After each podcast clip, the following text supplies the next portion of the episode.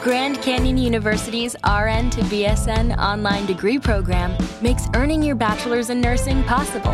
Balance online coursework with local in person clinicals to position yourself for potential leadership opportunities in the time you have from wherever you are, leaving room for what matters. Achieve your goals with your personalized plan and team behind you. Find your purpose at Grand Canyon University. Visit gcu.edu.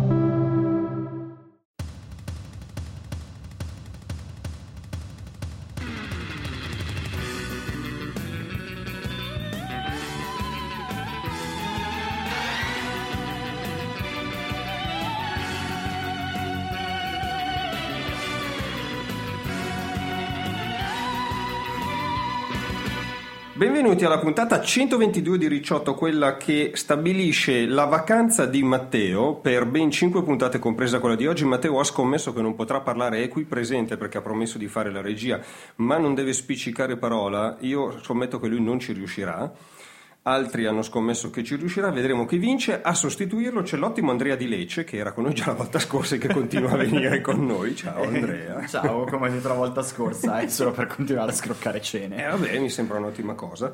Oggi parliamo di due film eh, che sono Un mondo fragile, che è un esordio veramente notevole, notevole, notevole, e Sicario, che non è un esordio, è una conferma però di un regista che sa il fatto suo.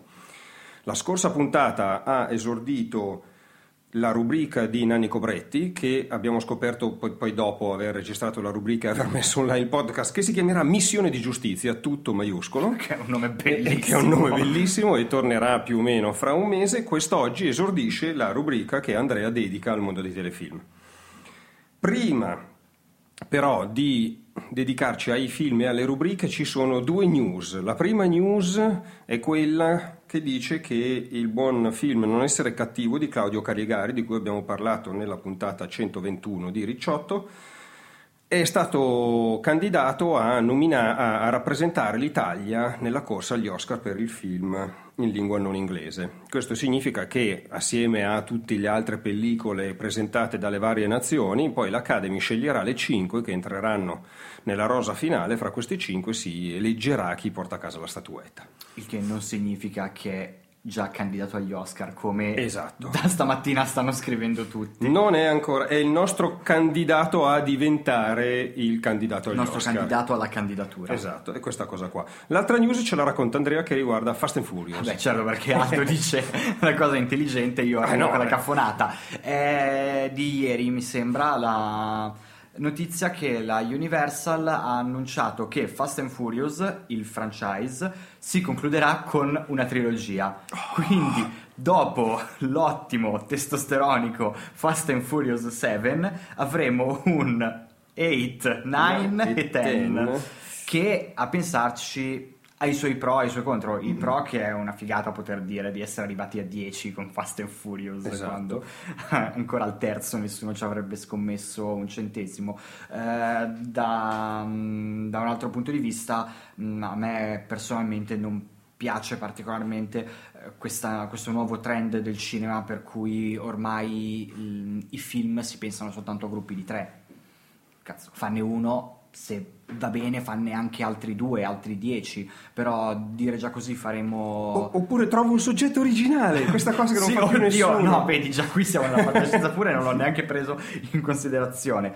Il problema reale, invece, non, uh, che non ha a che fare con la mia percezione di Hollywood, è che hanno un uh, Fast and Furious 8 uh, ormai già programmato per il 2017 e non c'è ancora un regista perché sia James Wan eh, che aveva fatto il settimo che Justin Lin che aveva fatto più o meno tutto il resto sono entrambi occupati con un'altra cosa e pare che sia molto difficile riuscire ad abbordare un regista che vada d'accordo con Vin Diesel. Povero Vin, ah, lui così. auguri, auguri Universal, auguri Vin Diesel esatto. perché vogliamo che sia il miglior Fast and Furious possibile. Sì esatto, lo speriamo assai nel frattempo, prima di continuare e evitando di leggere ciò che mi ha scritto Matteo, perché il concetto di non parlo prevede anche non parlo per interposta persona. Eh, vabbè, così è parare, ha già, per, ha già perso la scommessa. No, c'è una persona che ci scrive su- sui social che si chiama Matteo che dice che Justin Lin sta facendo Star Trek. Ah, sì, porco qui e porco là, era il commento aggiunto terzo. Um, a questa cosa. Che sarà forse persino più bello di quelli di J.J. Abrams. Cosa ne pensi, Matteo? Matteo sta resistendo alle proposte. Vabbè, allora, prima di entrare nel vivo della puntata, un po' di coordinate come al solito, quelle che normalmente faceva Matteo. Querti, che cos'è Querti? Querti con la U un po' come Deborah con la H, come dice sempre Matteo. È un network di podcast.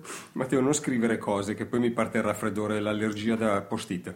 È un network di podcast, il più figo network di podcast d'Italia, con i podcast più fighi d'Italia. e dimmi, Aldo, quali podcast? I podcast che sono presenti, detti in ordine sparso perché non li so in ordine alfabetico, tutt'al più mi faccio correggere via post-it, sono per esempio Continue che oggi era, se non ricordo male, 83esimo, 83esimo nella classifica dei podcast più scaricati, la classifica globale de- di tutta l'Italia. Per cui Bravo, grazie, Claudio. grazie a Claudio e al suo Continue noi stiamo eh, scalando le multinazionali, le megareti e facendo vedere che possiamo fare delle robe fighe nonostante noi non si sia una mega rete o una multinazionale. Dopo Continuo che parla di videogame, con un taglio assolutamente particolare, originale, che non si trova in giro, abbiamo Tizione d'Inferno, che parla di fumetti, è condotto da Tito Faraci, che intervis- intervista, intervista. È una- un accento alla Elio, che ogni tanto aggiunge l'accento sbagliato per chiudere la frase. Bene, Intervista colleghi nel giro suo, cioè tutti un sacco di pezzi grossi del fumetto italiano, è in corso una revisione di Tizzoni per continuare a farlo ovviamente, ma dargli una nuova vita. Scopriremo solo vivendo che nuova vita esattamente eh, il buon Tito darà al suo podcast. Abbiamo poi anche Chucky Chucky che si occupa di musica Chucky, cioè tendenzialmente musica del mondo indie e pacchettone, condotto da... Panchettone? Ah, Panchettone, ok. Sì. Eh, non avevo capito. condotto da Fabio Fazdeotto e da, da Danilo il Secco dei Ninotti. Poi, tra l'altro, il, il Secco dei nostri amici sta andando molto bene, siamo ben felici. Continueremo a fare grande tifo per loro e magari registreremo anche delle puntate dal Secco un giorno che saremo in grado. Ma ciò non c'entra niente. Dopodiché c'è anche fra i podcast che facciamo Coccinelle, il podcast delle cose belle, che ci allieta con una serie di notizie carine, divertenti, pucciose, che vale la pena di sapere per scoprire che al mondo non accadono soltanto schifezze e non esistono soltanto persone brutte, ed è condotto da Matteo Scandolin, che non può parlare, e da Elisa Finocchiaro. Ma può parlare a cucina? A Coccinelle può parlare, sì, sembra di sì. Non è ancora detto che magari prende una vacanza anche da lì, non lo sappiamo. Dopodiché che cosa abbiamo? Eh, vabbè, Fumble. Fumble, che fa i giochi di ruolo dal vivo, vari giochi di ruolo in tutte le sue forme ed è portato avanti da un botto di persone, fra cui soprattutto, non so, Principalmente. principalmente Claudio Claudio, Serena, Claudio Serena, Il cartonato di Jacopo Colò. il cartonato di Jacopo Colò. Poi ci sono un, un po' di persone in giro, De- devo tirare in fretta, non mi ricordo più quali altri podcast facciamo. noi. Fantascientificast. Fantascientificast sono pessimo, sono pessimo. Vabbè, Matteo, lo facevi sempre tu, 120 puntate che lo fai tu, mi piglio una vacanza così a cazzo e io sono in difficoltà. Beh, perché mentre Maturi faceva tu giocavi a Snake e non lo Eh, certo, giocavi. mi rilassavo, ripassavo quello che dovevo dire. Eh, Fantascientificas che si occupa di fantascienza in tutte le sue forme e poi ci sono degli archivi che hanno dentro le cose vecchie che adesso non vanno più ma che sono tutto- a tutt'oggi di qualità e di attualità e che sono feeder e pezzi di Tourette. Basta, li abbiamo fatti tutti, sai che non, mi- sembra sì. di sì, vabbè. Chiedo scusa se ne sta scordando qualcuno perché la situazione è pessima. La cosa veramente importante da sapere è che se volete vedere veramente tutti i podcast che facciamo andate sul sito querti.it e scoprite tutto quanto. Tra l'altro su Querti c'è un'area per associarsi perché noi siamo un'associazione culturale. Se ci date ben 20 eurini l'anno noi siamo molto felici, ma soprattutto vi comunichiamo che state pagando, come è scritto nella no- nostra area per associarsi, 0,094 euro all'ora di- dei nostri programmi, cioè niente. I contatti sono su Twitter Matteo risponde a Matteo Scandolin, su Twitter io rispondo anche se perché non può parlare in diretta Matteo ma può dire cose. solo esatto. su Twitter, logicamente. Io rispondo a Etaldo Rodolfo e sono Aldo Fresia su Facebook, mentre tu Andrea sei Uh, Snake Hater su Twitter. su Twitter. Eh, at Snake. At Snake Hater. Ok, dette tutte queste cose andiamo ad affrontare il primo film che è Un mondo fragile. Un mondo fragile è un esordio, è l'esordio del regista e sceneggiatore Cesar Augusto Acevedo, o Acevedo, non so bene come si dica, è colombiano, è classe 1987, Ah, vaffanculo. È giovane e eh, non ha seguito un iter di studi cinematografici tradizionale, diciamo che ha imparato per osmosi perché ha frequentato il set facendo un po' tutti i lavori. Sì, anche perché dalla- essendo dell'87, cos'è adesso in quarta liceo? eh, vabbè, però, però lui ha fatto cose, ha fatto quant'altro, si è laureato in tutt'altro, cioè in comunicazione sociale, ma la tesi di laurea in comunicazione sociale era la sceneggiatura di Un mondo fragile che poi è stato realizzato, è stato presentato al Festival di Cannes di quest'anno, 2015, all'interno della rassegna della settimana della critica e ha conquistato quattro premi, compresa la Camera d'Oro per la migliore opera prima. E eh, ora non ho visto tutti gli altri film che potevano concorrere alla Camera d'Oro, ma sicuramente in questo caso mi pare che ci abbiano azzeccato di brutto, perché il film è davvero, davvero notevole, sembra molto più maturo di quello che... Ok, e sembra molto... Ricevo messaggi in una grafia non calli, però, per cui io faccio fatica... Calligrafia, calli è bella, grafia è eh, scrittura e vabbè. e niente, Eh, la storia di Un mondo fragile è quella di un vecchio contadino colombiano che si chiama Alfonso che torna dalla sua famiglia per accudire il figlio ammalato.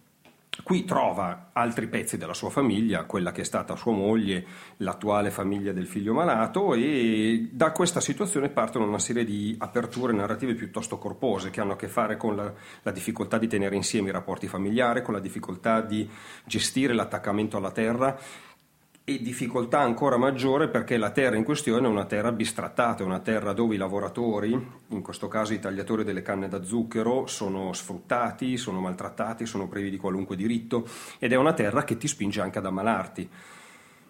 Ora, prendiamo queste tre grosse cose, la difficoltà del- dei rapporti familiari, l'attaccamento alla terra, la questione sociale, sindacale, delle condizioni di lavoro. Aggiungiamo che c'è un altro elemento del film, e cioè che c'è eh, parecchio materiale autobiografico, perché Acevedo ha dichiarato espressamente di aver fatto questo film anche per preservare il ricordo della propria famiglia e in qualche modo per elaborare il lutto del distacco e della separazione della propria famiglia. È chiaro che con tutta questa roba insieme il rischio era di avere la classica troppa carne al fuoco.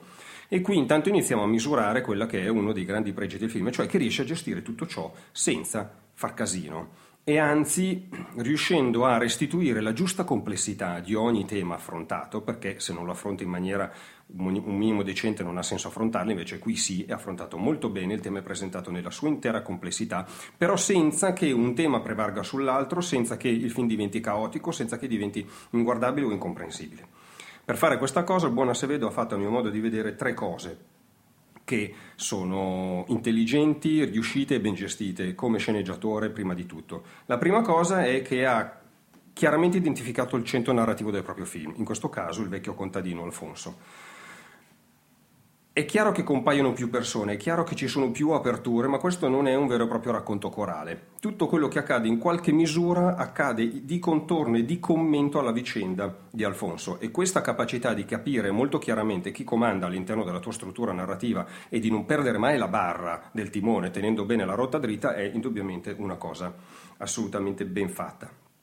Per esempio, la questione sindacale e sociale è una di quelle cose che avrebbe potuto portare film da qualche altra parte, perché è una questione molto grossa, che ha anche un senso molto importante all'interno del film. Poi non sto a spoilerare, però insomma lui arriva ad accudire figlio malato e figlio malato non è che è ammalato per- perché non, non ha a che fare questa malattia con il lavoro. E dunque c'è tutta una serie di questioni che sono veramente importanti per la vicenda di Alfonso, che chiamano in causa la questione sociale, ma che non prendono sopravvento. Era difficilissimo, a mio modo di vedere, mh, tenere la barra così dritta. C'è, ta- c'è veramente tanto materiale per far diventare questo film un film di denuncia. che avrebbe potuto essere naturalmente, però Acevedo ha deciso che invece raccontava una storia familiare ed è rimasto molto molto ben attaccato e molto intelligentemente attaccato al suo film. C'è una terza cosa che io trovo molto interessante che non emerge dal film perché bisogna scoprirla leggendo le dichiarazioni del regista e sceneggiatore, e cioè che Acevedo ha dichiarato che a un certo punto ha dovuto staccarsi dall'autobiografia. Lui aveva messo in scena, pensando alla sua propria famiglia, una serie di personaggi e di situazioni, ma non era riuscito a dare umanità a questi personaggi, a queste situazioni. Uh, lui parla di fantasmi, avevo dei fantasmi che agivano all'interno della stanze, ma non avevo una storia. E in qualche modo ho dovuto creare una separazione fra la mia autobiografia e la storia che volevo raccontare, una distanza emotiva per riuscire a dare invece un'anima al racconto. Questo è un passaggio che apre delle questioni gigantesche perché il ruolo dell'autobiografia nella narrativa in generale non è proprio una cosetta che si risolve in due secondi, ma il punto di Acevedo è molto interessante perché è uno spunto possibile, ma è interessante per ritornare al discorso di prima, cioè quanto è bravo come sceneggiatore nonostante sia all'esordio, l'ha capito molto bene, con grande chiarezza. Non è un passaggio facile questo di distinguere dove lo spunto iniziale, comunque, quello forte, quello che emotivamente ti sta spingendo nella storia, non funziona più come spunto e allora lo devi abbandonare. Ci vuole una bella consapevolezza di scrittore e mi pare che il ragazzo l'abbia fatto e anche piuttosto molto bene. Il risultato è, lo anticipavo prima, che noi abbiamo una narrazione, una narrazione ricchissima, veramente c'è un sacco di roba. Se uno dopo aver visto il film magari si mette a parlare con chi l'ha visto insieme a lui, ci sono mille spunti che vengono fuori, mille cose che sono approfondite il giusto per spingerti a ricordarle e a chiederti come avrebbero potuto evolvere in maniera diversa o quale sarà il loro futuro, ma tutto questo è tenuto insieme in modo assolutamente efficace e senza dare l'idea che il racconto sia ingabbiato. Tutto scorre molto bene, tutto scorre molto facilmente apparentemente, anche se in teoria tenere assieme tutta questa roba non è affatto facile. Aiutano attori in stato di grazia, attori non professionisti che a Sevedo è andato a peccare proprio nei posti dove è ambientata la vicenda e lui ha dichiarato altra cosa interessante, prendiamola astrattamente così come le indicazioni del lavoro del regista, uno dei lavori del regista è scegliere i propri attori in un mondo bello dove non te li impone la produzione naturalmente, però in questo caso non è stato così e lui aveva la necessità non soltanto di avere degli attori bravi perché si rendeva conto del portato emotivo della storia, ma aveva la necessità che questi fossero credibili in quanto contadini, che il loro corpo fosse figlio di un lavoro duro nei campi. Non trovando attori in grado di fare questa cosa, ha provato con i non professionisti e per fortuna sua non solo ha trovato i volti e i corpi giusti, ma anche ha trovato gente che riusciva in qualche modo a dare un senso emotivo credibile a quelle situazioni. L'altra ragione per cui il film è riuscitissimo, è che è girato molto molto molto bene. Il eh, pregio maggiore, secondo me, di Acevedo come regista, ed è forse il motivo per cui mi sembra che possa aver vinto il premio, perché è il motivo più smaccatamente di qualità e di talento, è che lui riesce a camminare lungo quel confine sottilissimo che separa l'uso delle metafore e dei simboli dall'abuso delle metafore e dei simboli. È un confine molto difficile perché metafore e sintomi sono roba... No, eh, Matteo che non puoi parlare, stai trascinando via tutto quanto l'impianto audio, il mixer, sei peggio dei tecnici del suono in questo momento. Ehm, riesce a non essere mai invischiato in questa impostazione sfruttando al, appieno la capacità evocativa di un universo simbolico metaforico senza essere schiacciato da questo universo simbolico metaforico. Faccio un esempio che non è uno spoiler perché accade all'inizio del film. All'inizio del film voi immaginate una cinepresa posizionata alla normale altezza e angolazione lungo una lunga strada in terra battuta Lontano, a destra e a sinistra di questa strada ci sono campi di canne da zucchero molto alte. In lontananza vediamo il nostro protagonista che a piedi si sta avvicinando e ancora più in lontananza dietro di lui c'è un enorme camion che si sta avvicinando anch'esso a velocità sostenute alzando il polverone. Scopriremo, dopo circa 120 passi di Alfonso, sono andato a rivedere la scena per verificare, che questo camion ha 5 rimorchi e ovviamente quando supera Alfonso lui si è messo a lato perché non è che si rallenta solleva un polverone gigantesco. Ora, questa cosa già da sola, dal punto di vista simbolico e metaforico, la persona che cammina, il contadino che sta attorno ai campi, grandis- la grandissima macchina che gli passa accanto e solleva, è già un, una storia. Ma non è appesantita. I tempi sono molto pacati, eh, appunto 120 passi vuol dire se voi pensate che ne passa di secondi di cinema con l'inquadratura fissa. È una scelta del regista, è costante per tutto il film, l'andamento è molto pacato ed è pacato però nel modo giusto, nel senso che le inquadrature durano tanto ma sono cariche di azione e di tensione. Non è che sono inquadrature che durano tanto e dopo un po' dice che tu palle, no, c'è qualcosa che accade, magari non accade nel modo ipercinetico eh, di un Fast and Furious, per dire un film che abbiamo citato un attimo fa, però accade, cioè c'è una drammaturgia che avviene, per cui non è chiaro, poi de gustibus, mm, ognuno può gradire un, un, cinema più o meno veloce, ma quello che posso dire il più obiettivamente possibile è che non è un film gestito male da questo punto di vista. Ecco, le inquadrature sono lente perché si vuole lasciare il tempo di vedere le cose, si vuole lasciare il tempo che le cose che accadano si rivelino, ma le cose accadono, non sono inquadrature che sono lì un tanto al chilo. Bene, Tornando alla questione dell'inquadratura iniziale, che è già ricca di significato, questa inquadratura viene riproposta quasi identica più avanti nel film e questa volta, oltre al camion che arriva, alla strada, alle canne da zucchero, assieme al vecchio contadino c'è il nipote che sta un, mangiando un gelato.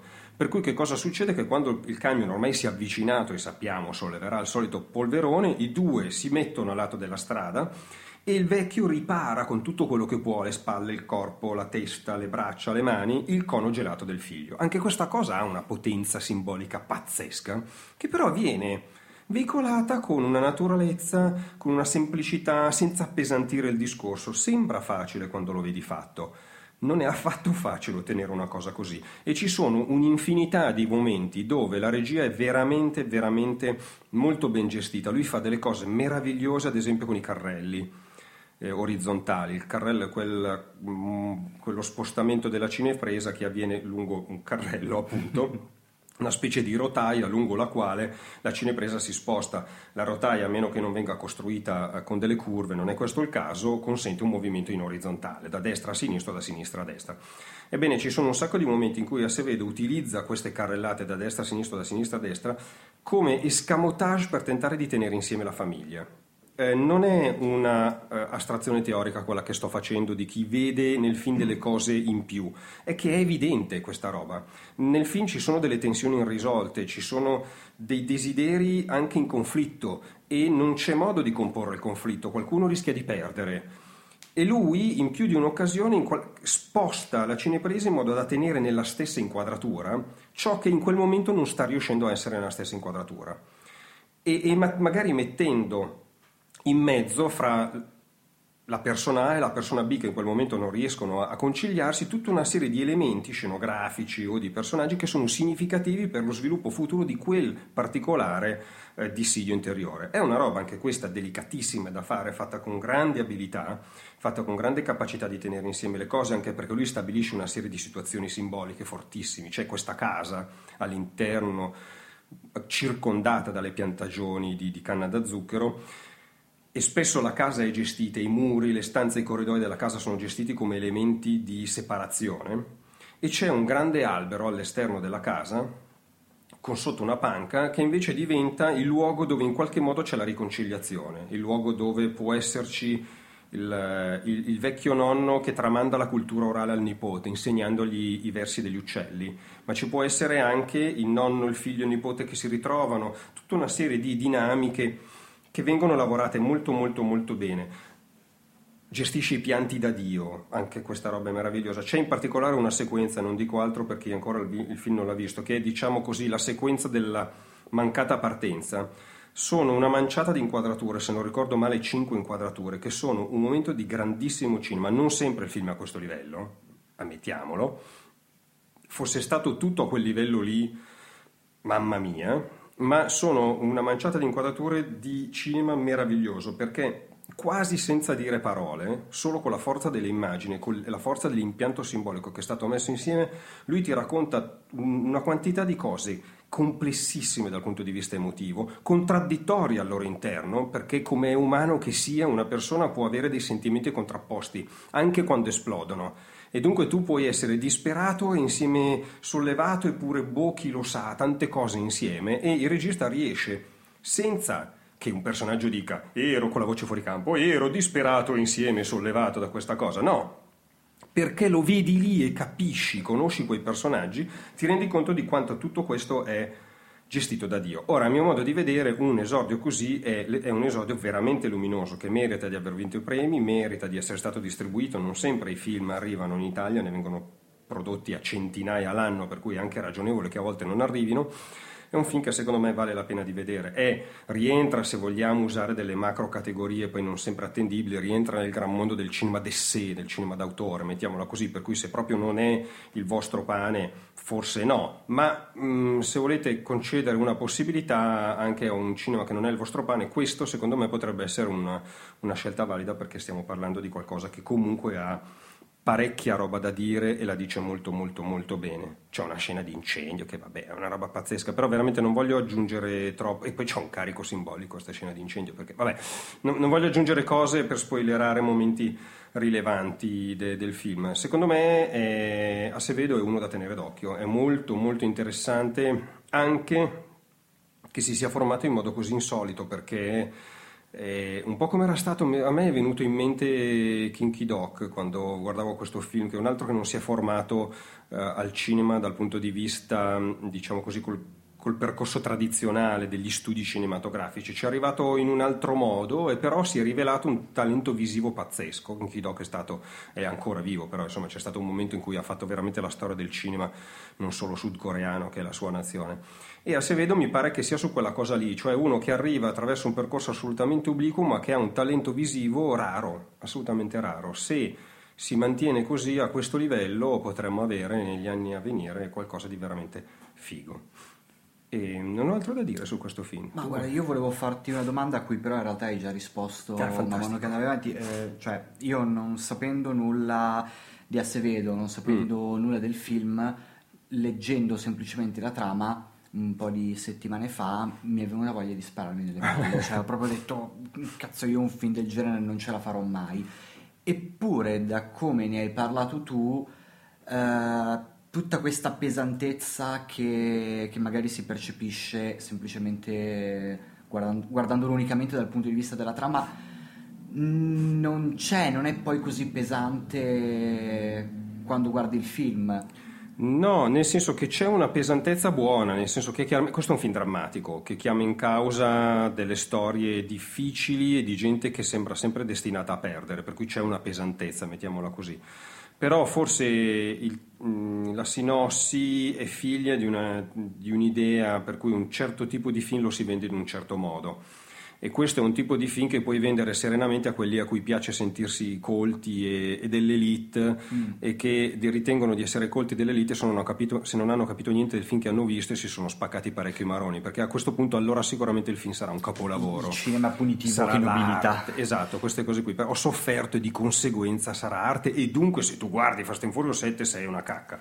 La verità è che si può veicolare anche in altri modi. A mio modo di vedere questo è un film tosto non è un film dove si ride mm. è un film no, che, che cioè che un film tosto è, è evidente eh, già dalla trama. No, quello che mi domando io molto brutalmente, perché io sono uno mm. di quelli che vanno a vedere Fast and Furious.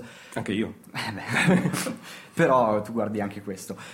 Io non voglio vedere un film che quando esco mi sento peggio di come mi sentivo quando sono entrato. È questo il tipo di film? Beh, potenzialmente sì, nel senso che la storia che ti racconta ha dei tratti straordinariamente drammatici che non vengono risolti in modo positivo. Mm-hmm. E, e, quindi sì, potenzialmente sì, perché se ti sei lasciato prendere dalla cosa, in qualche modo, almeno per qualche minuto subito dopo la sala, starai peggio. Ok, un mondo fragile, via dalla mia vista. Poi magari dopo, dopo qualche minuto ancora, però dici ok, ma ho visto una bella cosa. Eh, lì però veramente entra in campo la soggettività di ognuno. Ecco. A parte dire che questo possiamo farlo rientrare nella macro categoria del, del cinema d'essè, del cinema d'autore, che ha un andamento molto pacato, per quanto denso, comunque pacato, perché appunto inquadrature che durano svariati secondi non sono una, una cosa normale Detto ciò, in questa categoria e con queste caratteristiche è un film che funziona, che è ben fatto. Dovendo scegliere fra questo e altri che non lo sono ben fatti, questo è meglio. Dopodiché, se non piace, non piace e va bene. Non, no, no, va bene, a parte gli, gli, scherzi mm-hmm. e il discorso dei gusti personali, questo non è cinema punitivo. No, secondo me no. Secondo me no. ha, ha in nuce le caratteristiche, ma se vedo è bravo e le gestisce molto bene perché uno meno bravo avrebbe fatto delle inquadrature rompipalle, durissimamente rompipalle, dove c'è la leziosità di chi ti dice hai visto, guarda che intelligente, sto citando questa cosa, guarda che roba, eh, sto facendo questo simbolo, hai visto la metafora, eh? hai colto la citazione da Wittgenstein, queste cose qui di certi autori che si legittimano incasinando la vita, no, lui voleva raccontare la storia della sua famiglia, questo in fondo forse è anche una discriminante, non sempre garantisce delle riuscite, però c'è una c'era un'onestà di fondo che non era adesso ti faccio vedere quanto cielo lungo, ma era ti racconto una storia che per me è importante, devo recuperare lo strappo che ho, sen- ho subito e ho sentito che ancora non è metabolizzato all'interno della mia famiglia. Forse questa cosa ha salvato il film, a parte un enorme talento visivo. Però, boh, poi scriveteci, cari ascoltatori di Ricciotto, e fateci sapere se mi maledite perché Andatelo a vedere cosa... e commentate su Twitter hashtag cinema punitivo, hashtag esatto. cinema non punitivo. Esatto, e scopri... E Quello dei due che vuole. diventa trending topic decreterà sarà il futuro di Aldo. Il futuro di Aldo, se sarà distrutto oppure no da, da questa cosa. Vabbè, passiamo alla tua fantastica rubrica allora, direi, perché e chiudiamo ora, con, per qualcosa con di completamente ora, diverso. Esatto, perché noi saltiamo da palo, di palo in frasca con l'abilità di un lemure. Veramente, veramente di palo in frasca, perché qui si parla di siamo in tutt'altro ter- territorio mediatico e contenutistico. Io inauguro in questa puntata di 18, che è il numero? 122. Inauguro in questa 122esima puntata di Ricciotto una rubrica che questa settimana si intitolerà Non prendiamoci troppo sul serial e parla di, incredibilmente, telefilm. telefilm.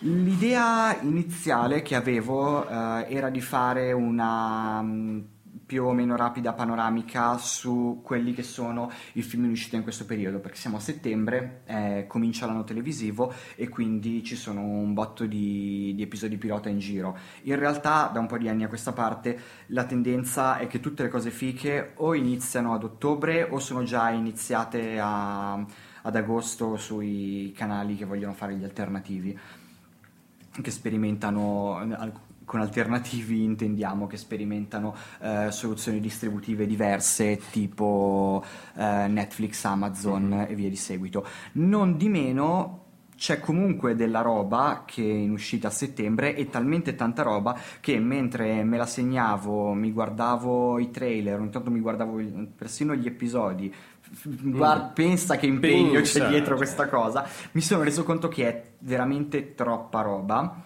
e quindi ho pensato che fosse più intelligente concentrarsi su quello che mi ha veramente colpito o quello che comunque credo sia uh, degno di interesse. Parto con due cose che non ho visto, ma dal momento che siamo a Ricciotto credo che valga la pena nominare, perché si tratta del telefilm tratto da Minority Report mm-hmm. e il telefilm tratto da Limitless. Oh. Limitless io non l'ho neanche visto, però non ha esattamente la fama di essere un filmissimo. No. Tu l'hai visto, Aldo? Sì, ho vaghi ricordi, è una roba tipo Yeah, puoi essere veramente più figo del mondo, però poi paghi. Era, aveva la, la, stessa premessa di Italiano Medio, il film di Maggio Rapatonda, eh, però al contrario, era quello che se prendi questa pillola puoi usare il 100% del tuo cervello e quindi Bradley Cooper, se non sbaglio... Prende la pillola di, perché diven- sì, siccome sei Bradley Cooper non stai già essendo un figo del mondo, no, hai bisogno della pillola. Era un figo, un figo di Dio fisicamente, prendeva la pillola e diventa, lo diventava anche intellettualmente. Limitless è il seguito e mm. la qualcosa mi ha subito sorpreso e mh, mm, potrei dire lo stesso anche di Minority Report perché anche quello è un seguito, perché in un periodo in cui si eh, fa il reboot di qualunque cosa, Fare un seguito, che non è comunque un'idea originale, appare per contrasto l'idea più originale del mondo. Cioè, wow, hai avuto il coraggio di fare un seguito di una cosa invece di ricominciarla dall'inizio e, e rinarrare le origini di Spider-Man per la 740esima volta. e il nostro regista Matteo Scandolini fa il gesto di impiccarsi.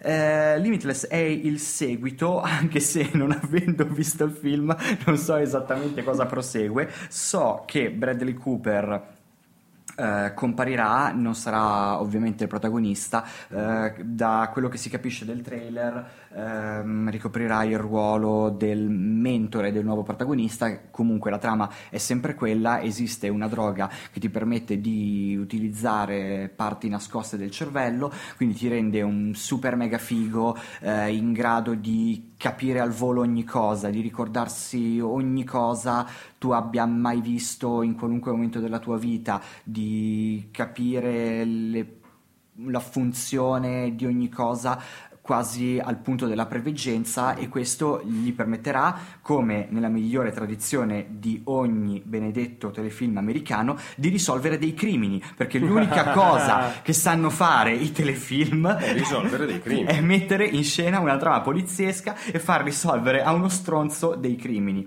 Succederà che questo tizio è il solito outcast eh, non integrato nella società che è un ribelle, gioca solo secondo le sue regole, prende questa droga e aiuterà una poliziotta, perché deve essere sempre lo schema maschio e Chiaro. femmina, nel qual caso la poliziotta sarà interpretata da Jennifer Carpenter, che era la sorella Ah. di Dexter in Dexter che io avevo un bel ricordo di lei dalla prima sì. stagione di Dexter. Poi Dexter è andato talmente in vacca che non mi ricordo più un cazzo. Potrebbe essere la peggior cagna dell'universo e io, No, io lo ricordo bene. cattiva pubblicità.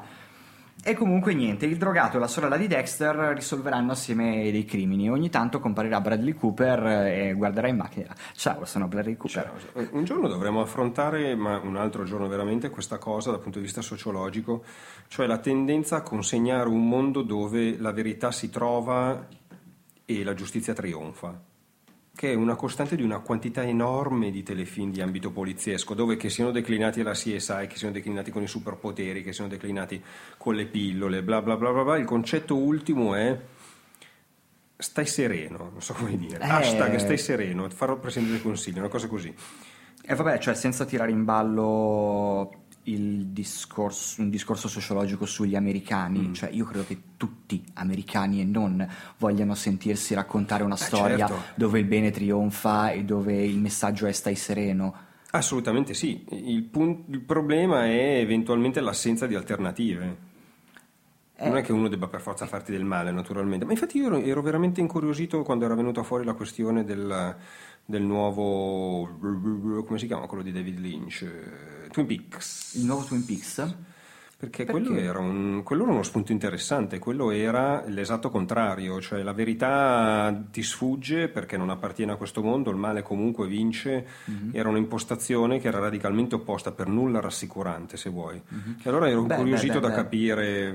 Eh, no, scusa, ti interrompo. Vai, Twin. Peaks è sicuramente tutt'altro che rassicurante, Mm. però io non lo vedo così neg- negativamente. Eh, il discorso il male comunque alla fine vince sempre, io in Twin Peaks non ce lo vedo, Ah. non necessariamente. Ok. Il male è sempre dietro l'angolo, semmai il messaggio di Twin Peaks è devi stare sempre allerta, non devi Mm. mai abbassare la guardia, ma il bene può trionfare. Sì, mi sa che hai più ragione tu di me. Bravo, continua. Grazie, perché mi ero preparato solo su Twin Peaks, su tutte le altre cose. E restando in tema di coraggiosi seguiti invece che reboot, eh, c'è Minority Report. Che ehm, in questo caso invece il film l'ho visto, non è uno dei miei preferiti di Spielberg, d'altra parte Spielberg non è uno dei miei registi preferiti e per questo vengo costantemente linciato da tutti i miei amici. Però eh, non mi ricordo cosa stavo dicendo. Minority Che è un Report sequel? è il sequel ambientato dieci anni dopo. Per chi non lo sapesse, la premessa di Minority Report è che in un futuro abbastanza distante, ehm, a cui ehm, la Apple si sta pericolosamente avvicinando, quantomeno nella grafica e nelle interfacce, eh, in un futuro abbastanza distante eh, esistono i medium in grado di prevedere il futuro e la tecnologia ha permesso di strumentalizzare questo- questa cosa che è un dono, un potere mutante. Il nostro regista Matteo Scandolin ci fa notare che è ambientato nel 2054 Minority Report, quindi sì, quello originale. Quindi non lo so, è È poi, è poi così lontano? Non così tanto. Oddio, sono 50 anni da oggi. Tenendo conto di quello che ha fatto la tecnologia negli ultimi vent'anni, potrebbe essere tanto sul serio. Beh, d'altra parte a un certo punto la tecnologia si dovrà fermare. Esatto, quando ucciderà tutti gli uomini. Ah, ok. Quando quello. nasce Skynet, la tecnologia dice ok, è fatta. Ah, ok, quindi non ci dobbiamo preoccupare. esatto. Dicevamo uh, che la premessa di Minority Report è che esiste un, uh, una tecnologia in grado di uh, strumentalizzare il dono che hanno certe persone di vedere nel futuro e questa tecnologia viene usata dalla polizia per prevedere i crimini e sventarli prima che abbiano luogo. Um, Tom Cruise, il protagonista del film di Spielberg, è un poliziotto, Matteo Scandolin ci distrae facendoci vedere le immagini dei Manowar tutti nudi. Esatto, versione glam. Uh, Tom Cruise è un poliziotto specializzato nel prevenire crimini che poi si ritrova al centro di un complotto perché lui ha un... No, in realtà è inutile raccontare tutta la trama di Minority Report e eventualmente spoilerarla a chi non... Uh, l'abbia già visto. Guardatelo se non l'avete ancora visto perché è un film molto interessante. Il seguito uh, si ambienta dieci anni dopo quando questa tecnologia è stato provato che è troppo fallibile per, per essere una cosa a cui affidarsi realmente. Quindi quella... Uh, quella divisione della polizia che si occupava di prevedere i crimini è stata smantellata e le forze dell'ordine si, si affidano ora a um, tecniche più, più, concrete meno astratte. Pur tuttavia, eh, quei poveri disgraziati che stavano, se non ricordo male, in una vasca piena d'acqua con tutti gli elettrodi mm. attaccati alla testa, sì nel primo film esistono ancora, sono stati mandati in pensione, però possiedono ancora il potere di vedere il futuro. Eh, la storia eh, di questo telefilm ruoterà attorno a uno di questi, di questi, veggenti, se non ho capito male, proprio uno dei tre veggenti che si vedono nel film, nel film originale, che ora è cresciuto, è tormentato da queste visioni che lo assalgono di continuo. Eh, gli esperimenti che sono stati fatti su di lui, tra l'altro, eh, lo portano a vedere soltanto crimini, soltanto scene violente, quindi è una persona abbastanza traumatizzata che continua a vedere crimini e si sforza di cercare di prevenirli, eh, perché anche se la polizia ha smesso di farlo, lui non può non può esimersi moralmente, forse anche non solo per una questione morale, ma per stare bene con se stesso. Mm e smettere di essere tormentato da queste immagini, non può fare a meno di cercare di impedirli lui per conto suo. Non ci riesce, eh, dice che, che ha provato centinaia, migliaia di volte e ha sempre fallito e quindi cosa fa? Si affida a una detective della polizia di sesso opposto, perché è l'unica cosa che sanno fare. Guarda, più del discorso sul, um, sul, sulla narrativa rassicurante che... Mm dicevi tu Aldo, a me disturba il fatto che debbano essere sempre un maschio e una femmina. E vabbè, ma questo fa parte...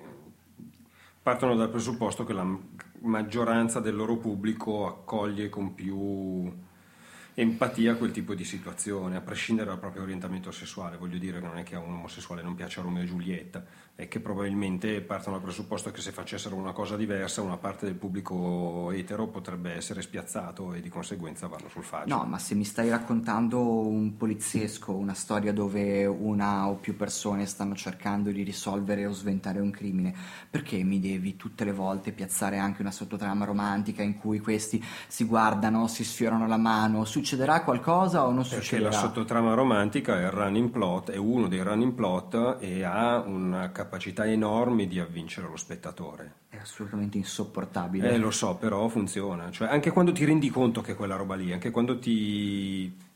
è, un po' presa per i fondelli, però in fondo alla fine, almeno a me capita, alla fine vuoi sapere più o meno che puntata, perché è ovvio, no? Che che succederà, però vuoi sapere a che puntata e in che modo questi finalmente coroneranno il loro sogno ormonale, allora si abbracciano ovviamente, non molto di più perché non si dice. Perché, no, perché così possono rigiocarsela la stagione per successiva sempre, se ovvio, vengono sì, sì. riconfermati. Non a caso Matteo Scandolin ci segnala tramite post-it X-Files, di cui è uscito un nuovo trailer, non mm. so se siete al corrente che stanno no, facendo no, una nuova serie. Ho visto, ho visto, che è uscito ma non ho visto il trailer, per cui non so. Ok, il trailer in realtà non dice un cazzo di niente, ti fa soltanto Perfetto. vedere Mulder e Skelly belli come, come sempre, anche se un come era Mulder, Mulder un po' appesantito dagli anni. Mm. Skelly, Gillian è meravigliosa. Ma... Più, più, passano gli anni, più quella donna diventa figa. Ma continuano ancora adesso a vestirla in modo tale che sembri meno figa oppure stavolta la rendono sexy?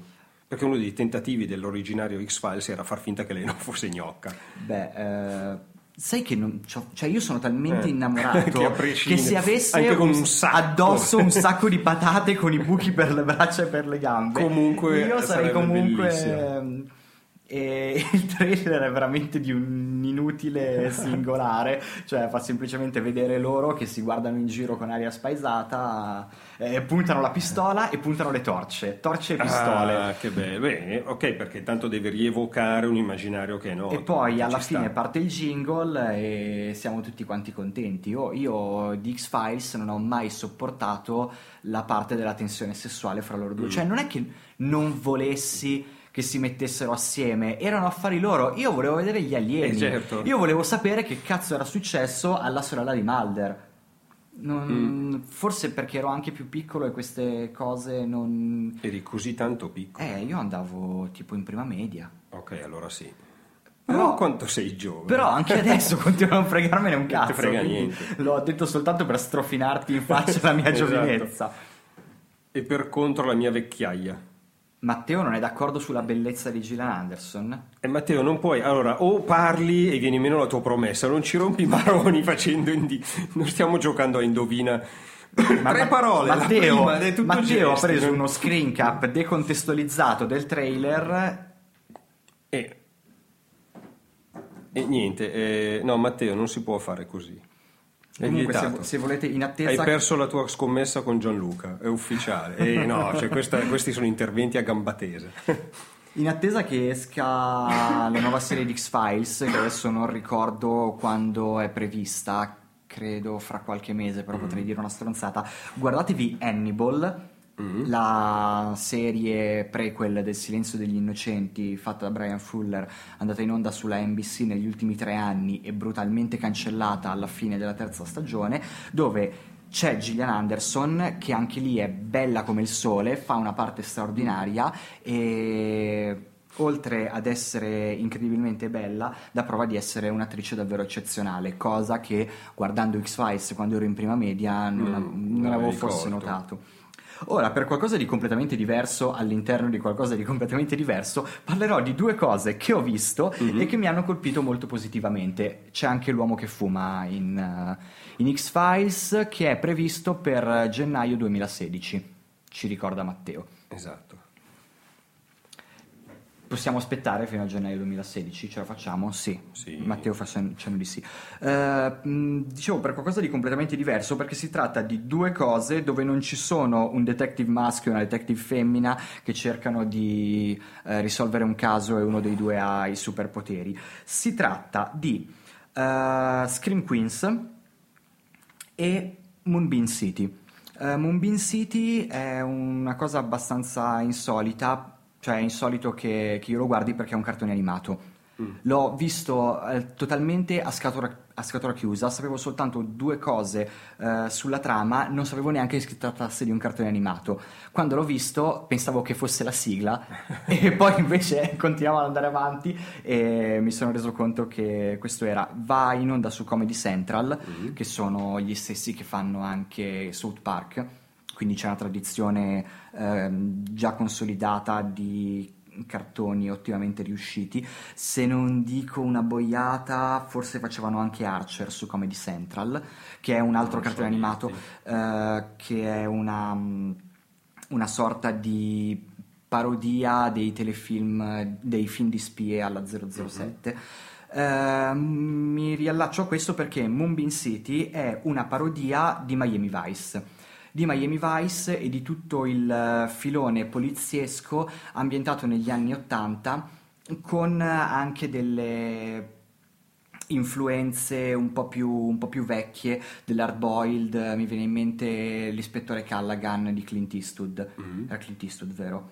Sì. E, um, Moonbeam City è una parodia, una parodia veramente uh, spietata e demenziale che mette in croce tutto quello ehm, tutti quelli che sono i luoghi comuni del, degli anni Ottanta e questo mi ha fatto pensare un po' a um, Kung Fury che mm. mostra degli anni Ottanta che in realtà non, non sono esistiti veramente, ma mo- mostra una percezione che ha la nostra generazione degli anni Ottanta dove tutto quanto eh, neon, tutto quanto musica elettronica, tutto mm. quanto colori sparaflesciosi, eh, e la storia è quella di un poliziotto eh, completamente idiote con un complesso da maschio alfa che pensa soltanto a provare continuamente di essere il più fico della stanza in questo primo episodio tutto quanto ruota attorno al fatto che lui ha una tazza con cui è scritto number one cop e gli viene ritirata perché, dal suo capo perché non riesce a risolvere un caso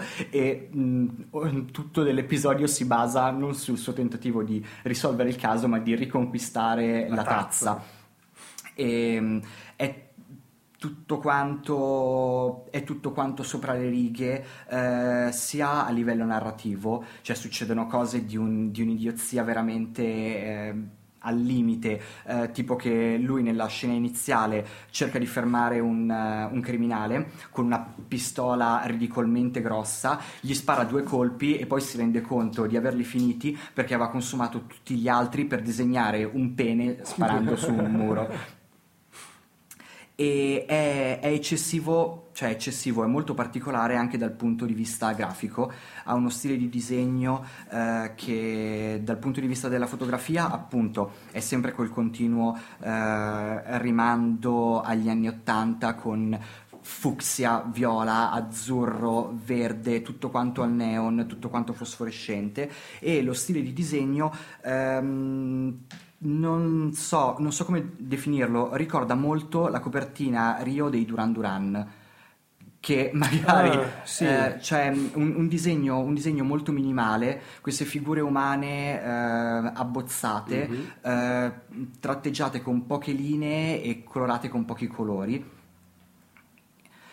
e cioè visivamente è una cosa che subito salta all'occhio, veramente potente, non assomiglia a niente che avessi mai visto né, né occidentale né orientale e vale veramente la pena di vederlo secondo me perché fa schiattare delle risate. Anche un ottimo cast di doppiatori perché in uh, America si usa che a doppiare una, una cosa in genere siano degli attori maiuscolo. Non, non, mi addentro sulla pesissima questione del doppiaggio perché veramente non ne usciamo più, andiamo pesantemente off topic, però è sempre interessante vedere un attore americano alle prese col doppiaggio perché a quel punto vedi davvero se è bravo o se uh, è soltanto bello. Certo. In questo caso il protagonista è Rob Lowe, mm. che mh, mm, vabbè, lui ha fatto veramente qualunque cosa. Una delle ultime in cui me lo ricordo è Parks and Recreation. Che io non ho visto. Che è una, una commedia, ah. e, però un'altra cosa che lo ha reso veramente famoso era The West Wing e assieme a lui ci sono Elizabeth Banks, eh, che anche, sono tutti attori presi dal mondo della comicità, uh-huh. c'è Will Forte, che anche lui è principalmente uno stand-up comedian, e in un ruolo minore c'è Kate Mara, che invece è, credo sia l'unica non comica del cast, se la cava discretamente anche lei, non è che faccia chissà che cosa per poter stabilire se è una grande attrice, ma di sicuro fa meglio che nei Fantastici 4. Beh, è difficile fare peggio rispetto ai Fantastici 4. L'altra cosa che volevo menzionare, la faccio veramente rapida questa volta, è Screen Queens, mm. eh, che è il nuovo telefilm di Ryan Murphy. Ryan Murphy è il pazzo a pedali che ha fatto nella stessa carriera. Nip and Tuck, Popular e Glee. Okay. Tre cose che non potrebbero essere diver- più diverse le une dalle altre. eppure che a ben guardare se lo si osserva dal eh, guardando Ryan Murphy come una, un autore, come si fa con il cinema, ci si rende conto che in realtà ci sono una serie di temi che ritornano ossessivamente eh, nella sua opera. Cazzo, mi stavo dimenticando, Ryan Murphy ha fatto anche American Horror Story, uh. che tra l'altro è tuttora in corso, però insomma lui è più che altro un ideatore, lancia l'idea e poi lascia certo. che si sviluppi da sola. Uh, o che lo sviluppino altri per lui. Uh, Ryan Murphy è in, in realtà a me non piace particolarmente, però bisogna riconoscergli che ha davvero un grandissimo talento nel riuscire a declinare queste sue particolari ossessioni ogni volta con uh, una trama completamente differente. Uh, per chi non lo sapesse, Popular è un teen drama ambientato al liceo mm. e parla del conflitto sociale e di classe tra uh, ragazzi popolari e ragazzi sfigati. Sfigati, sì. Eh, Nip and Tuck è una soap opera su due chirurghi plastici che non fanno altro che scopare, tirare cocaina e rifare tette. American Horror Story è un horror e Glee è una cosa, forse la cosa più simile che abbia fatto a Popular, perché mm. di nuovo abitato nel liceo, eh, ha di nuovo a che fare con le barriere sociali che si creano eh, tra ragazzi popolari e ragazzi non, però questo è con i ragazzini canterini. Sì, è un, è un musical praticamente. Sì, è un musical. E Scream Queens è una specie di pastone di tutto quello che ha fatto finora perché è una commedia horror slasher che parla di una serie di omicidi che si verificano all'interno di una sorority, eh, che certo. sono mm, come, come, lo spiego sorority le, in italiano? Le fratellanze di donne, non so come dire. Le sorellanze. Le sorellanze. si, si dice sorellanze. Boh, quei gruppi all'università che si trovano nelle case tipicamente con eh, le sigle greche, i gamma tau delta, i beta beta qualcosa. e poi ci sono le XYZ. C'erano quei telefilm su questa cosa, Greek, forse, Greek. Sì, che raccontava questo, questo mondo. Sì, beh, che per, che per, gli americani è una realtà, una cosa praticamente ovvia. Eh, siamo noi che ci approcciamo sempre con un attimo di Eh, che cazzo è eh, questo? Cosa? No, no, quello e... fa parte, è un elemento formativo gigantesco accanto allo studiare i libri. Quello è percepito come le amicizie che dureranno una vita, tutta questa retorica che noi percepiamo, percepiamo come retorica perché siamo dei cinici europei. E perché per è retorica? perché è retorica, però per loro ha un, un, senso di essere. E quindi per la gioia di noi cinici europei, all'interno di questa sorority c'è un killer pittorescamente travestito da diavolo, Beh, ma nel senso proprio da costume di carnevale, cioè con la calzamaglia rossa, la maschera di plastica e le corna di gomma, che uccide una a una uh, le ragazze che ne fanno parte eh, è una cosa che non, non, si prende sul serio neanche per un secondo, è un umorismo nerissimo, cattivissimo e assolutamente sopra le righe. Eh, se, non, se non lo guardi preparato non ti rendi conto di quello che stai, mm. che stai vedendo e infatti non mi sorprende che il telefilm abbia ricevuto, eh, finora sono usciti se non due, un episodio, eh, ha ricevuto critiche durissime oppure ovazioni, perché è proprio il genere di cosa che o la ami o la odi. Mm. Sicuramente devi arrivare preparato, cioè devi sapere che tu uh, stai per guardare una roba dove una persona verrà uccisa infilandogli la testa in una friggitrice e non sarà trattato come una cosa horror, ma sarà trattato come una cosa da ridere. Mm. E, um, come quasi tutte le, no, come tutte le cose che ha fatto Ryan Murphy, ha un coefficiente di rischio altissimo, nel senso che uh, un, un, primo episodio, a un primo episodio riuscito bene possono seguirne 350.000 e dico davvero perché lì quanto cazzo è durato. Mm-hmm Uh, veramente inguardabili. Quindi il mio consiglio è di iniziare a seguirlo e godersi ogni episodio che non ti fa vomitare.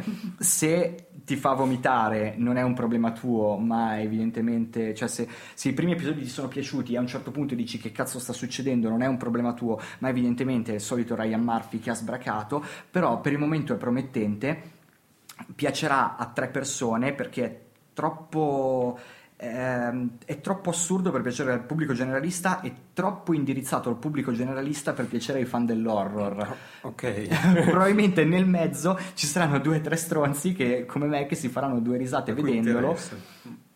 E questo è quanto. Se, se di tutta la marea di, di cose che stanno uscendo in questi giorni, ormai siamo alla fine di settembre, quindi che sono uscite, non sapete cosa pescare, i miei consigli sono questi quattro: Scream Queen, eh, Moonbeam City e. Beh, Minority Report sicuramente interessante e ritiro il consiglio di Limitless, non guardatelo perché si preannuncia una cazzata Perché no, stratosferica. esatto. Fine. Beh, ottimo. Allora, si conclude qui la rubrica, la prima delle due rubriche che Andrea Di Lecce tiene da adesso in avanti per Ricciotto, la seconda riguarderà, come ci ha raccontato la volta scorsa, il grande mondo degli anime, ma lo sapremo poi, come e in che termini. E allora parliamo dell'ultimo film che è in scaletta oggi, cioè Sicario. Sicario che non è uscito malaccio, non dovrebbe essere difficile recuperarlo, vale la pena di essere recuperato, è il settimo lungometraggio per il grande schermo di Denis Villeneuve, che è, canadese del Quebec, credo che si dica québécoise, ma non sono sicuro. Davvero? Eh, non sono sicuro, che è del 1967 e che conferma con questo film di avere di essere uno dei nomi che vale la pena tenere d'occhio. Lui ne aveva già fatti altri di film in precedenza, si era comportato in generale piuttosto bene, era stato accolto veramente molto bene dalla critica. È anche sceneggiatore oltre che regista, anche se da tre film a questa parte, compreso Sicario, non li scrive più lui, per cui lui ha scritto soltanto i primi quattro suoi film, il sesto, il settimo, il quinto, il sesto e il settimo non li ha scritti.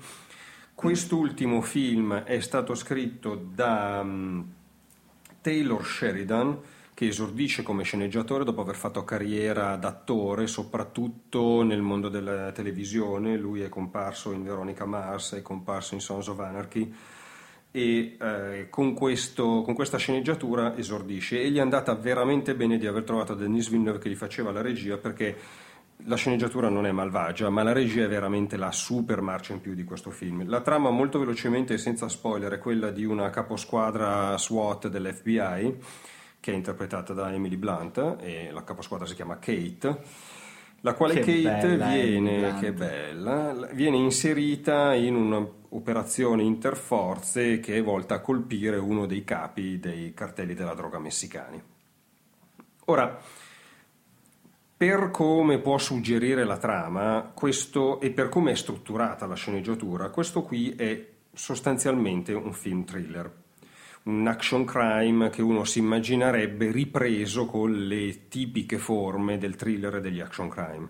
La cosa interessante che secondo me fa Denis Villeneuve è che invece utilizza più, con, con maggiore evidenza, le forme dell'horror. E ovviamente non è un vezzo, c'è una logica dietro tutto ciò, perché se fosse un vezzo non staremmo qua a dire che Villeneuve è uno bravo.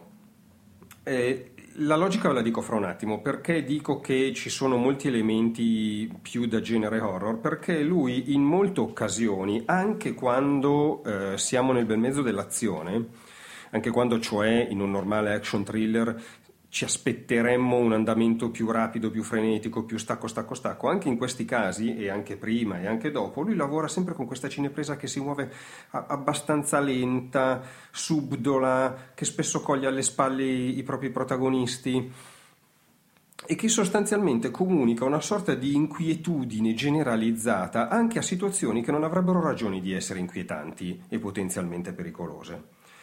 A questo lavoro molto intelligente fatto con la cinepresa associo un lavoro altrettanto raffinato fatto con i suoni e con le musiche. Ci sono soprattutto i campi lunghissimi, alcune riprese dall'aereo, dove il lavoro fatto sul sonoro a me personalmente ha ricordato alcune cose dell'esorcista in tutta la lunga fase che precede l'arrivo del prete a casa della povera bambina indemoniata, quando c'è questa specie di, di grande cappa di angoscia che si addensa spesso con i suoni, spesso con i rumori, e tu però non vedi perché cavolo si sta addensando. Oh, tutta questa cosa non, non è lì a caso, come dicevo prima, è funzionale alla storia, perché noi vediamo, perché le immagini lo certificano, vediamo in azione da parte statunitense il meglio del meglio. Abbiamo una tostissima caposquadra dell'FBI, della SWAT, cioè dei reparti d'assalto, non una, una qualunque.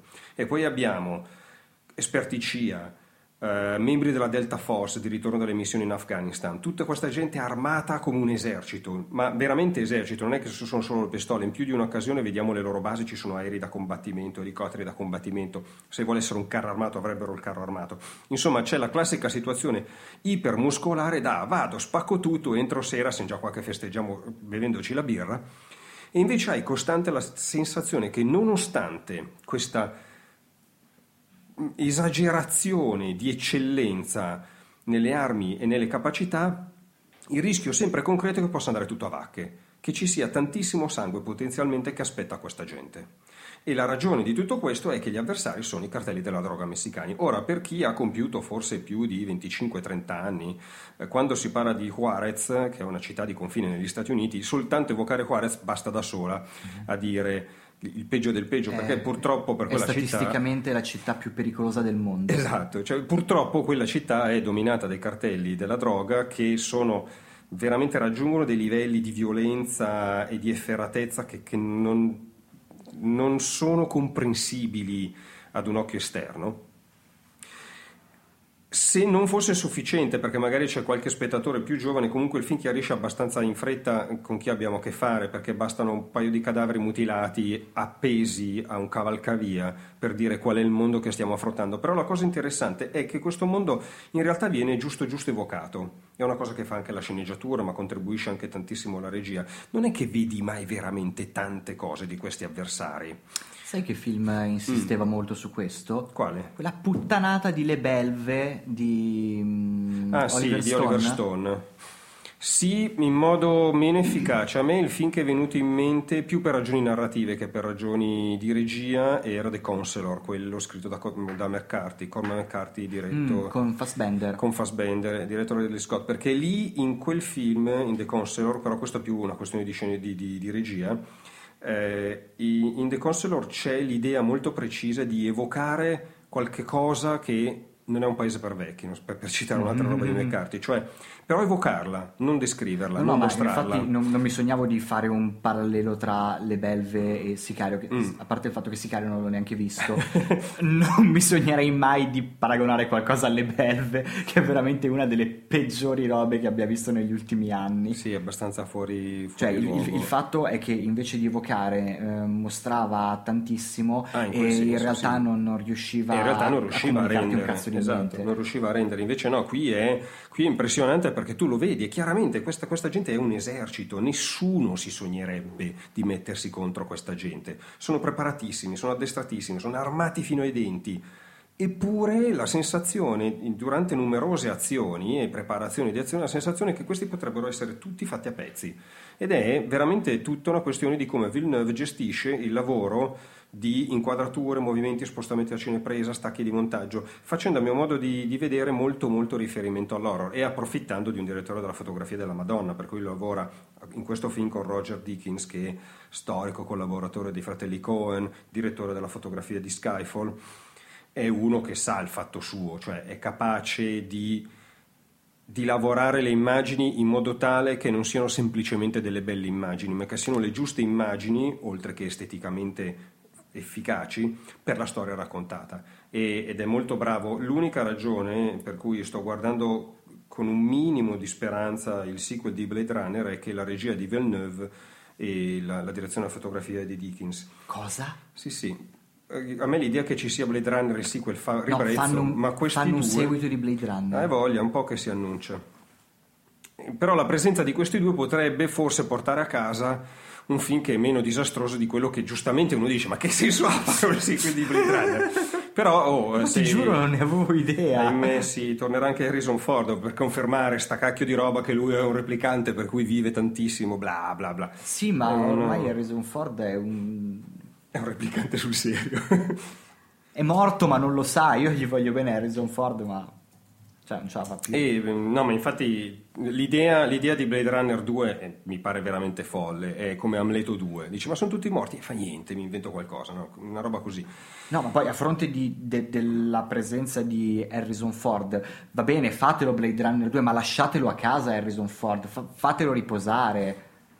Sì, però sai, tu no, perché fa parte di quei fanservice che ormai vanno bene, perché poi fai il pane al comico, la gente impazzisce, no? c'è una logica commerciale dietro che è anche abbastanza dichiarata. Però vabbè, non concentriamoci su Blade Runner 2, torniamo, no, figurati, torniamo su Sicario, perché accanto al lavoro ottimo del regista e del direttore della fotografia c'è anche un lavoro interessante di Taylor Sheridan. La cosa, il vero punto debole sono un paio di robe della sceneggiatura di questo film, senza che però questi punti deboli rovinino il mio modo di vedere la visione di un film che è molto interessante.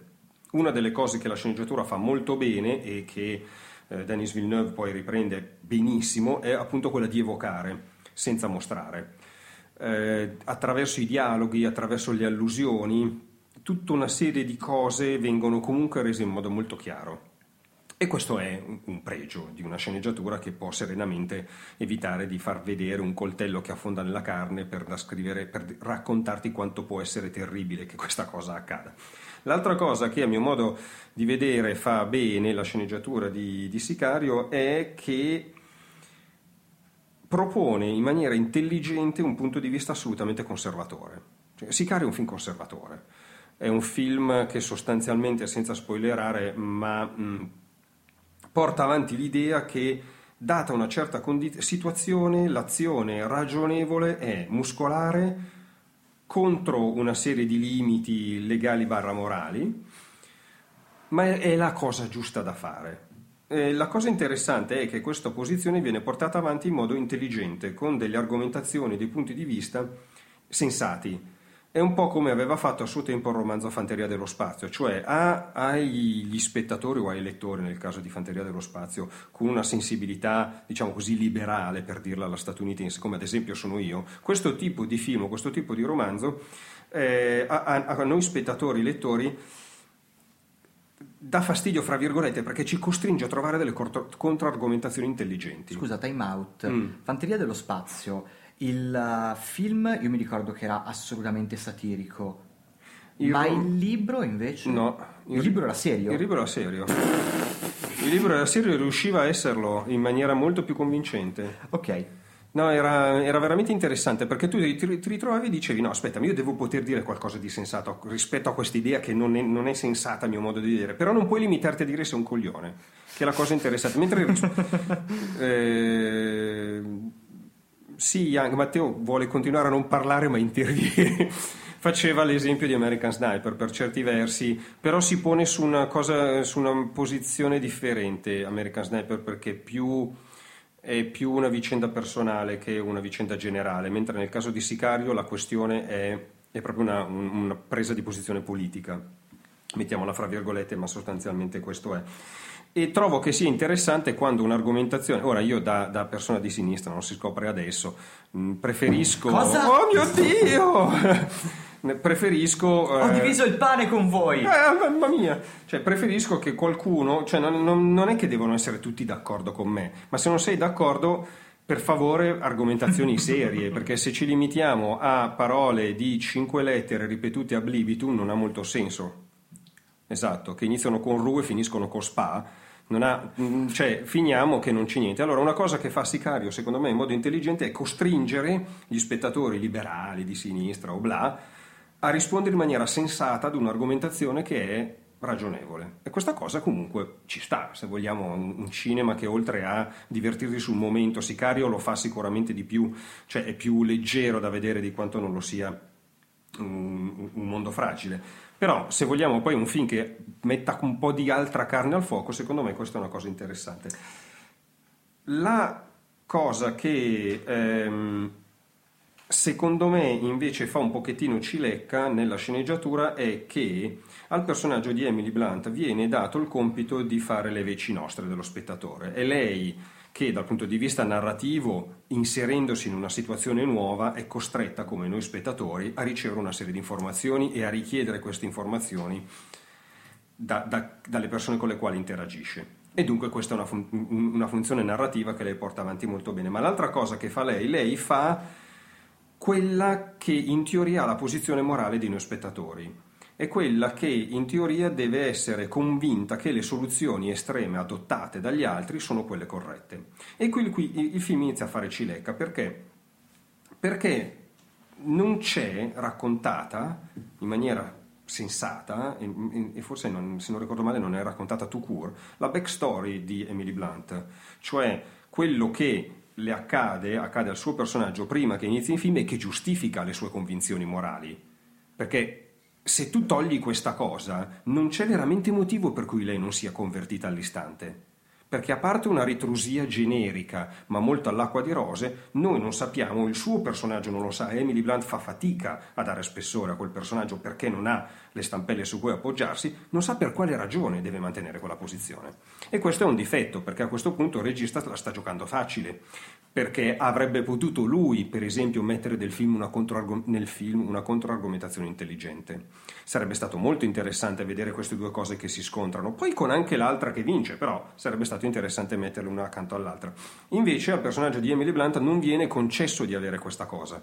E qui secondo me il film prende la strada più semplice perché sostanzialmente consente a noi spettatori di non dover argomentare praticamente mai, di poterci sentire assolti perché lei comunque mantiene la linea e quando poi accadono tutta una serie di cose che non sto a dire ma che sono le più discutibili, fra virgolette, dal punto di vista suo, lei ormai ha già dato, ci ha già messo noi spettatori in una bella situazione, non è neanche più lì presente per, per dire mi oppongo e sostanzialmente viene meno po' del motore del film. Un'attrice brava come Emily Blunt eh, l'ho vista più volte in difficoltà in questo film perché non sapeva dove andare a beccarle le ragioni del proprio personaggio. E una cosa che fa l'attore tipicamente è chiedere al regista: ma perché io faccio questa cosa? O chiedere alla sceneggiatura, cioè dammi della roba che giustifichi perché io dico queste battute in questo modo o questo situaz- atteggiamento nei confronti della vita o questa idea di che cos'è la giustizia. Lei non ha questa roba, per cui annaspa un po'. Annaspa con una classe meravigliosa perché sa fare il suo lavoro oltre ad essere una bellissima donna, le due cose sono fa- francamente gratificanti da vedere su grande schermo. Però effettivamente la sceneggiatura da questo punto di vista gioca sul facile, è quella di Sicario una struttura ideologica che assomiglia molto a quella del Serial 24, cioè c'è una situazione che pone un pericolo immediato, gigantesco, grossissimo, ci sono uomini disposti a tutto pur di evitare che questo pericolo si concretizzi, questi uomini sono sempre comunque presentati come animati da un incrollabile spirito patriottico, per cui anche se poi fanno delle cose discutibili, però le fanno per un bene supremo, e soprattutto non coinvolgono innocenti. C'è una scena che in Sicario avviene alla frontiera dove a un certo punto vengono esplosi dei proiettili dove se ci fate caso non muore neanche un civile pieno così di civili si salvano tutti è un modo retorico di presentare una situazione potenzialmente scomoda ma di presentarla nel modo più pulitino e più semplice possibile anche in questo caso allora è un modo di ripulire un'azione moralmente discutibile e di renderla più facilmente accettabile allo spettatore. Il film avrebbe potuto, a mio modo di vedere, in fase di sceneggiatura, perché qui è un lavoro di sceneggiatura, trovare delle situazioni meno di comodo. Certo, il buon Taylor Sheridan è un esordiente e non è un esordiente di talento come Acevedo, per cui probabilmente ha, dato quanto di meglio poteva dare e fine, grazie, e meno male che è arrivato Denis Villeneuve che ha fatto fare alla sua sceneggiatura comunque piuttosto valida, un balzo in avanti però clamoroso, per cui se il film poteva essere, che so, da 6,5-7 è diventato improvvisamente un film da 8,5 e nel complesso, nonostante queste cose, a mio modo di vedere, Sicario resta un film piuttosto interessante, molto ben fatto, tutt'altro che scemo, tutt'altro che disonesto, perché c'è modo e modo poi di veicolare certi valori, da un lato e dall'altro, si può veicolare valori liberali eh, in modo disonesto e scemo come farlo con i valori conservatori, se invece qualcuno si preoccupa di argomentare le cose in maniera un attimo più sensata e sostanzialmente si preoccupa di non dare a noi spettatori dei mentecatti incapaci di un minimo di spirito critico, allora io sono felice. Scusa se ti interrompo, quando Figurati. dici comunque argomentati senza fare spoiler, cioè da come la metti tu mi sembra di capire che il uh, messaggio di Sicario, stringi stringi, forse non l'unico messaggio, però c'è un discorso alla base che è a mali estremi estremi rimedi. Sì, mh, mm, anche rimedi che non sono... Um che possono essere discutibili, nel senso che, senza spoiler, spoilerando il meno possibile... Agli estremi discutibili. Sì, cioè, spoilerando il meno possibile, qui viene preso di mira un, un, signore del cartello della droga, ma la situazione non si risolve, ammazz- dice, ammazziamo il signore del cartello della droga, è più complessa. La soluzione è Vabbè, sentite, da questo momento in avanti spoiler, così possiamo argomentare il punto di vista in maniera sensata. Tanto tutto quello che doveva essere detto in questa puntata l'abbiamo detto Andrea io, per cui se volete fermarvi, vedere prima il film, guardatelo, poi tornate da questo minuto in avanti. Ciò detto, il, la, il piano perseguito dalla CIA è restituire il potere del narcotraffico ad un solo gruppo perché quando c'era il cartello di Medellin, dice l'agente CIA, noi eravamo in grado di limitare i danni e di controllare la situazione. La frammentazione del cartello ci frega, allora noi che cosa facciamo? Usiamo una persona che dal cartelli è stata distrutta, la usiamo come sicario e facciamo in modo che sia il, il là che avvia come dire, la ricostituzione di un unico cartello della droga. Perché? Perché siccome noi non siamo in grado di convincere il 20% mi pare della popolazione mondiale a non sniffare costantemente, questa è l'unica soluzione che abbiamo. è chiaro che così è discutibile, perché non è semplicemente è, vado e uccido. È eh. agghiacciante, non è semplicemente certo. discutibile. non faccio la minima fatica a credere che questo possa succedere nel mondo reale. Ah beh, sì, certo. eh, mi fa veramente, mi, mi stupisce veramente eh, che un film americano abbia avuto il coraggio, tra virgolette, di affermare una cosa del genere. Beh, eh, fa di tutto per rendere, è, è la logica dei 24, fa di tutto per ripulire la gravità del messaggio. Per addolcire la pillola. Per addolcire la pillola. Però il messaggio è assolutamente interessante, cioè signori, la CIA sta lavorando per ricostituire il cartello Cazzo. di Medellin. Quello wow! Dice che ciò significa ammazzare i, i, gli altri signori della droga, certo che significa questo. Ok, perché fino a prima dello spoiler, questo, mm, per come lo raccontavi, questo film mi ricordava molto Zero Dark Thirty. Ah, no. No. E invece siamo veramente in tutt'altro. No, invece campo. è un'altra cosa.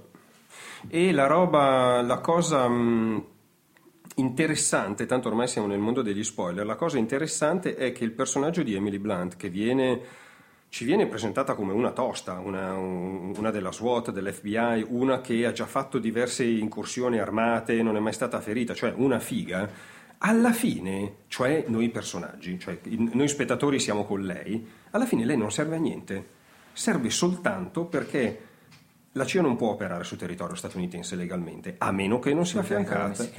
No, no, eh, opera anche in territorio statunitense. Ah. Eh, viaggia ah, fra può, Messico non può operare perché sta facendo una porcheria. Dice, non può operare sul territorio statunitense a meno che non sia affiancata da un rappresentante. A questo punto lei, cioè il viatico di noi spettatori, serve solo per questo, non è neanche utile in quanto brava. Hai Delta Force, non hai bisogno di una dello SWAT. Lei non serve a niente se non a consentire a questi di agire legalmente all'interno del territorio statunitense quando vanno in giro armati fino ai denti. E qui il film è ancora più interessante e questo è assolutamente un elemento positivo della sceneggiatura perché smonta una delle caratteristiche tipo della gra- grande tradizione del thriller o della, dell'action crime, e cioè il nostro eroe si rivela essere determinante. Il nostro eroe non conta un cazzo. e quando alla fine il, il vero sicario deve agire, lei non c'è già più. Non c'è già più, l'unica cosa che dovrà fare è mettere una firma su un cavolo di foglio che dice che quello che è stato fatto è stato fatto nei limiti della legge. E quando lei piangendo dice io non posso farlo, il, il vero sicario le piazza una pistola sotto la, la, la, la gola e dice no, tu devi firmare. Perché noi facciamo così e gli dice anche tu mi ricordi mia figlia, sciolta nell'acido, per cui ti, ti voglio anche bene. E le dà un consiglio, le dice tu devi, vai a lavorare da qualche altra parte, perché tu non sei un lupo, questa è, te- è zona di lupi. Vai in un posto dove la legge abbia ancora un senso. Qui no. Madonna! E, e però è un qui no dove, è, è, qui che sta la gabola del film, è un qui no dove però i lupiti sono stati presentati come controllati per un bene superiore. È qua che il film tira un attimo indietro la mano, mm-hmm. perché in qualche modo, nonostante tutto, dice a te spettatore, ok, la situazione è un fuori di testa, è delirante, stanno facendo una cosa discutibilissima, la fanno in modo discutibilissimo, pertanto siamo in zona poi, spoiler, chi se ne frega, perché il nostro sicario, Benicio del Toro, quando deve ammazzare il capo del, di quel cartello della droga, insieme ammazza anche i due figli e la moglie, così. Per cui siamo in una zona veramente fuori dal normale, ma lui è, non è statunitense, viene usato con la situazione morale salvata perché non è presente Emily Blunt. Cioè, quando arriva il momento più discutibile moralmente, tutta una serie di, di, contromisure per noi spettatori sono in essere e allora pazienza. Prova a immaginare il film se fosse stata Emily Blunt a fare questa scelta alla fine, perché è convinta che quella è l'unica cosa possibile. Il film cambiava, diventava molto più dirompente, mm-hmm. mentre così per lo spettatore in qualche modo sei meno costretto a, a, a fare i conti con, con la trama che viene tirata in ballo. E in questo il film è più vigliacco, non vorrei dire, però insomma più... Paraculo. Sì, oppure, oppure, se lo sceneggiatore molto intelligente si è reso conto che non era in grado di gestire in maniera credibile questa evoluzione del personaggio e ha preferito una soluzione più semplice. È innegabile che però la soluzione sia quella semplice, ecco, mettiamola così. Uh, Cormac McCarthy, pure in un film come The Consulor che è pieno di difetti, ma certe cose le aveva affrontate in maniera molto più radicale però è Cormac McCarthy, per cui certo è, un film il suo che è un film iperletterario, che non ha ragione di essere per mille motivi, ma è che di uno che dal punto di vista narrativo quella roba la sa affrontare, cioè se la affronta, la affronta fino in fondo, se no non la affronta. Cioè uno che scrive figlio di Dio non ha problemi a scrivere The Console, voglio dire, cioè, è però vabbè, e basta. Detto ciò, secondo me il film comunque, devo dire, a me non capitava da tempo, mi è venuta voglia di tornare a vedere e l'uno e l'altro, è un mondo fragile e Sicario, in fretta. Era da un po' che non mi capitava, per cui si vede che qualcosa, soprattutto nelle immagini, perché poi io mi lascio conquistare, anche se sono un uomo di plot, mi lascio conquistare molto dalle immagini e i due registi mettono in scena della roba che ragazzi, quindi affrettatevi perché un mondo fragile resterà nelle sale per ancora 7 minuti. esatto. Pochissimo, mentre Sicario probabilmente un po' di più, dipende anche da come va il botteghino naturalmente, però il, la grande uscita che ci aspetta è quella del, del marziano Matt Damon e questa potrebbe essere un'uscita importante. Poi inizieranno ad uscire uno via l'altro una serie di pellicole reduci dai festival, qualche recupero prestigioso dello studio Ghibli, insomma non è sicuramente Sicario e, e, Un mondo fragile non rimarranno fuori a lungo. Sicario forse più di Un mondo fragile, però vediamo cosa succede. Io non ho altro da aggiungere. Va bene. Da aggiungere. No, io sto a posto così, grazie. Vabbè, allora, grazie a tutti Vi abbiamo per spoilerato. Ascoltato. esatto. Questa era la puntata 122 di Ricciotto, ci vediamo settimana prossima e mh, mm, salutiamo il nostro presentatore muto Matteo Scandolin Grazie per averci ascoltato e alla prossima puntata. Alla prossima. Ciao. Ciao.